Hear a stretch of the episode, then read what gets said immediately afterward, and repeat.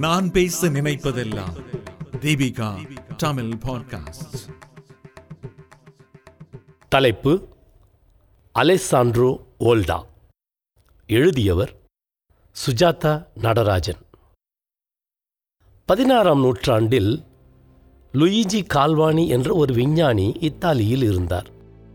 அவர் உயிரினங்களின் திசுக்களில் நிறைய மின்சாரம் இருப்பதாக தீவிரமாக நம்பிக்கொண்டும் ஆராய்ந்து கொண்டும் காலத்தை கடத்தி கொண்டு இருந்தவர்.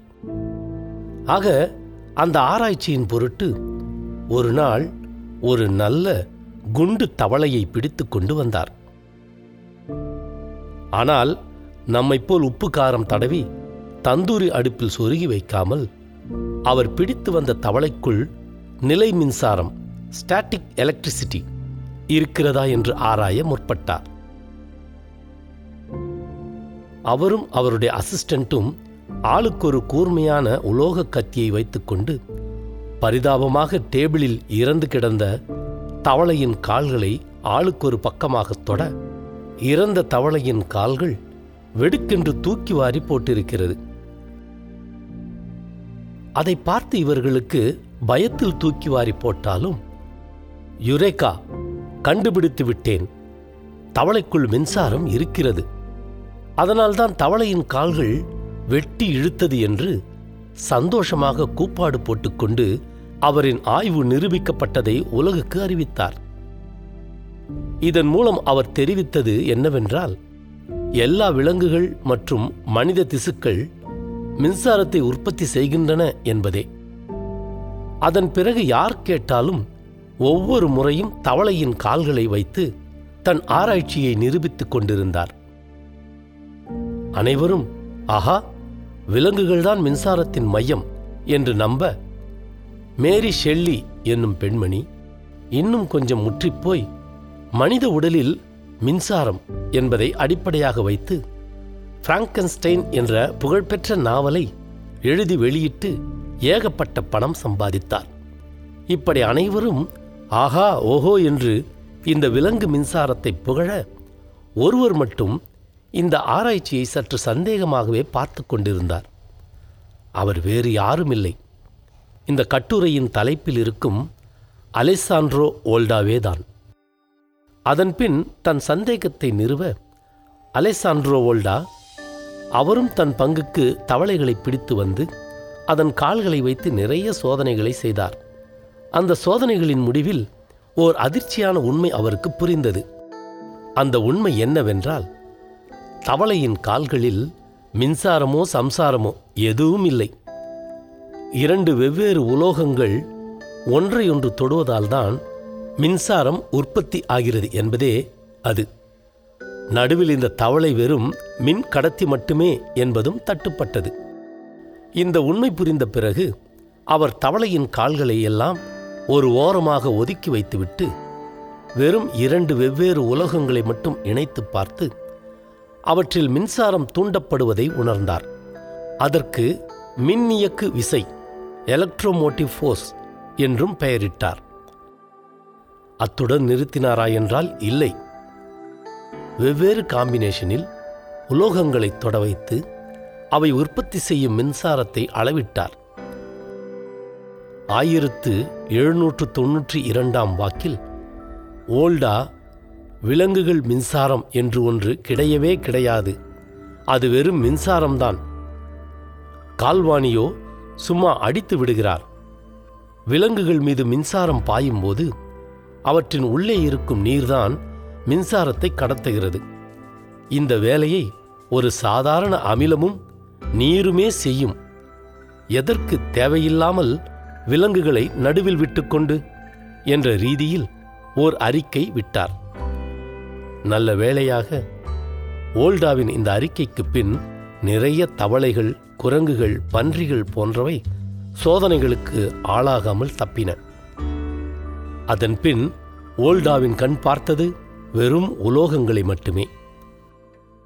அதைக் கொண்டு அவர் செய்த அதிசயம்தான் இப்போது நாம் அனைவரும் உபயோகிக்கும் பேட்டரி.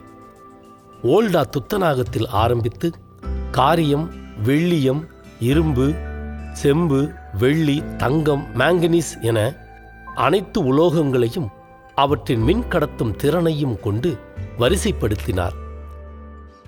இதுவே முதல் மின் ரசாயன தொகுதியாகும். எலக்ட்ரோ கெமிக்கல் சீரிஸ் அறியப்படுகிறது. இப்போது அவருக்கு தெளிவாக தெரியும் இரண்டு உலோகங்களை நடுவில் ஒரு நீர்த்த அமிலத்தை கொண்டு இணைத்தால் இப்போது நாம் வோல்டேஜ் என்று அழைக்கும் மின் அழுத்தத்தை உருவாக்கலாம் என்பது.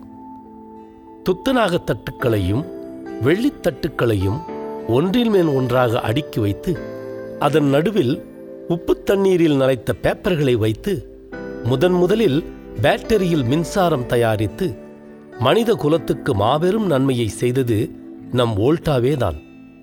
இன்றைக்கும் மியூசியத்தில் இருக்கும் அந்த எலக்ட்ரிக் பேட்டரியின் அப்போதைய பெயர் வோல்டாயிக் பைல் அலெசாண்ட்ரோ ஓல்டா ஆயிரத்தி எழுநூற்றி நாற்பத்தி ஐந்தாம் ஆண்டு பிப்ரவரி மாதம் பதினெட்டாம் நாள் இத்தாலியில் உள்ள காமோவில் ஒரு கத்தோலிக்க குடும்பத்தில் பிறந்தவர்.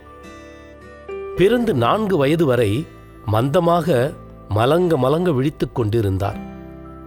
ஏன் நான்கு வயது வரை பேச்சு கூட வரவில்லை? ஏழு வயதில் அவரின் அப்பா நிறைய கடன்களை வைத்துவிட்டு இறந்து போனார். அவரின் மாமாதான் அவரது படிப்புக்கு உதவினார். ஏழு வயதுக்குப் பின் அதிசயமாக மள மளவென்று ஓடாவின் திறமையும் அறிவும் அனைவரையும் விட அதிகமாக மேம்பட்டது.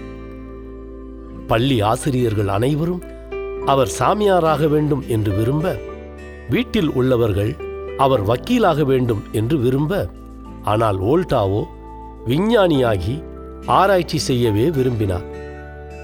பள்ளி படிப்பு முடிக்கும்போது அவர் லத்தீன் ஜெர்மன் பிரெஞ்சு மற்றும் ஆங்கிலம் ஆகிய நான்கு மொழிகளிலும் சரளமாக உரையாடினார். அதுவே அவருக்கு பிற்காலத்தில் ஐரோப்பா முழுவதும் சுற்றி நிறைய விஞ்ஞானிகளுடன் உரையாட உதவியது. பள்ளி படிப்புக்குப் பின் அறிவியலிலேயே மேற்படிப்பை தொடர்ந்த ஓல்டா தன்னுடைய பதினெட்டு வயதிலேயே மின்சாரம் பற்றிய நிறைய ஆர்வம் கொண்டிருந்தார். ஆயிரத்தி எழுநூற்றி அறுபத்தி ஐந்தாம் ஆண்டு வசதி இல்லாததால் தன் நண்பனின் சோதனைக் கூடத்தில் ஒட்டிக்கொண்டு ஆராய்ச்சி செய்து கொண்டிருந்தார். அப்போதே ஐரோப்பாவில் மின்சாரம் பற்றிய ஆராய்ச்சியில் இருந்த நிறைய விஞ்ஞானிகளுடன் கடித பரிமாற்றம் செய்தவர் ஓல்டா. இதனால் நிறைய அறிவாற்றலை வளர்த்து கொண்டார். ஆயிரத்தி எழுநூற்றி எழுபத்தி நான்காம் ஆண்டு காமோவின் ராயல் கல்லூரியில் ஆசிரியராக வேலை பார்த்த ஓல்டா அப்போதே தன் கண்டுபிடிப்புகளை தொடங்கினார். ஆயிரத்தி எழுநூற்றி எழுபத்தி ஐந்தாம் ஆண்டு முதன் முதலில் எலக்ட்ரோபோரஸை கண்டுபிடித்தார். அதன்பின் ஓல்டா வேதியியலையும் விட்டு வைக்கவில்லை. இரண்டு வருடம் கழித்து இயற்கை வாயுவிலிருந்து மீத்தேனை பிரித்தெடுத்தார். ஒரு மூடிய குடுவையின் உள்ளே காற்றுடன் கலக்கப்பட்ட மீத்தேனை ஒரு சின்ன மின்சார தீப்பொறி கொண்டு வெடிக்க வைக்கலாம் என்பதைக் கண்டறிந்தார். அதுவே பிறகு ஐசி என்ஜினின் வடிவமைப்புக்கு பயன்பட்டது. ஆயிரத்தி எழுநூற்றி எழுபத்தி ஏழாம் ஆண்டு காற்றில் உள்ள ஆக்சிஜன் அளவை கண்டுபிடிக்கும் எடியோமீட்டரை கண்டுபிடித்தார். அது முன்பில்லாத வகையில் துல்லியமாகவும் இருந்தது. அதன் பிறகு அவருக்கு ஏறுமுகம்தான். ஆயிரத்தி எழுநூற்றி எழுபத்தி எட்டாம் ஆண்டு பவ்யா பல்கலைக்கழகத்தில் ஆராய்ச்சித் துறைக்கு தலைவராக இருந்தார். ஆயிரத்தி எழுநூற்றி தொண்ணூறாம் ஆண்டு வாயு சூடேற்றப்பட்டால் விரிவடையும் என்று கண்டுபிடித்தவரும் அவரே. ஆயிரத்தி எழுநூற்றி தொன்னூற்றி ஒன்றாம் ஆண்டு ஐரோப்பாவின் மிகச்சிறந்த மின் விஞ்ஞானியான ஓல்டா லண்டனின் ராயல் சொசைட்டியில் கௌரவிக்கப்பட்டு உறுப்பினராகவும் ஆக்கப்பட்டார். இங்கிலாந்துக்கு வெளியே இருந்து கொண்டு ராயல் சொசைட்டியில் உறுப்பினராவது எல்லாம் அத்தனை சாதாரண விஷயமில்லை. ஆயிரத்தி எட்நூறாம் ஆண்டு நாம் இந்த கட்டுரையின் ஆரம்பத்தில் பார்த்த ஓல்டா கண்டுபிடித்த மின்சார பேட்டரி பயன்பாட்டுக்கு வந்தது. அதன்பின் அதை வைத்து நிறைய விஞ்ஞானிகள் நிறைய கண்டுபிடித்தனர். ஓல்டாவின் பேட்டரி பயன்பாட்டுக்கு வந்தபின் சிறிது வாரங்களிலேயே விஞ்ஞானிகள் தண்ணீரிலிருந்து ஆக்சிஜனையும் ஹைட்ரஜனையும் பிரித்தனர். ஆறே வாரங்களில் எம்ரி டேவி என்பவர் ஓல்டாவின் பேட்டரியை அடிப்படையாக வைத்து மிகவும் சக்தி வாய்ந்த பேட்டரியை உருவாக்கினார். அதன் பின் சகட்டுமேனிக்கு வேதியியல் பிணைப்புகள் கெமிக்கல் பாண்டிங் பிரிக்கப்பட்டு பேரியம் லித்தியம் கால்சியம் போன்ற டஜன் கணக்கில் தனிமங்கள் தனியாக உருவாக்கப்பட்டன. இதன் மூலம் வேதியியல் பிணைப்புகள் அனைத்தும் மின்சாரம் சம்பந்தப்பட்டவை என்பதும் நிரூபிக்கப்பட்டது. தொடர்ந்து நிலை மின்சாரத்தை வழங்கியதால் ஓல்டாவின் பேட்டரியின் அடிப்படையிலேயே மின் மோட்டாரை ஆயிரத்தி எட்நூத்தி இருபத்தி ஒன்றாம் ஆண்டு மைக்கேல் ஃபாரடே உருவாக்கினார். இப்படியாக ஓல்டாவின் பேட்டரி இத்தனை சாதனைகளை உருவாக்குவதற்கு அடிப்படையாக இருந்தது.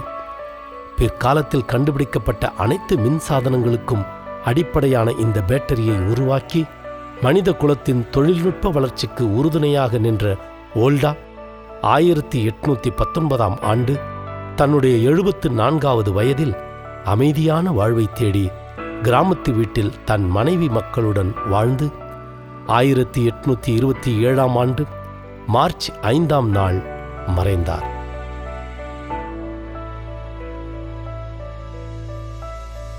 இவரை போற்றும் வகையில் மின் திறனின் அலகுக்கு வோல்டா என்று பெயர் வைத்து ஆயிரத்தி எட்நூத்தி எண்பத்தி ஒன்னில் இவரை விஞ்ஞானிகள் கௌரவித்தனர். நன்றி.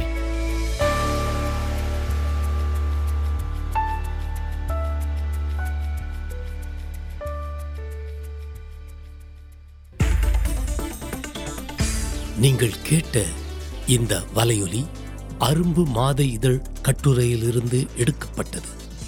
வாங்கி படிப்பீர் அரும்பு மாத இதழ்.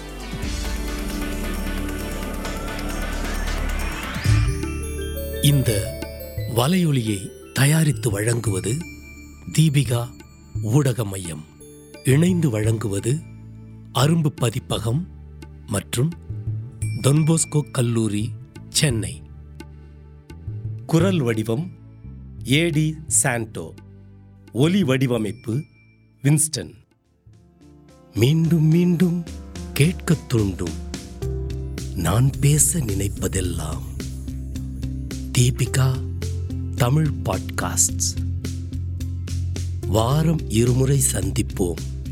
சிந்திக்க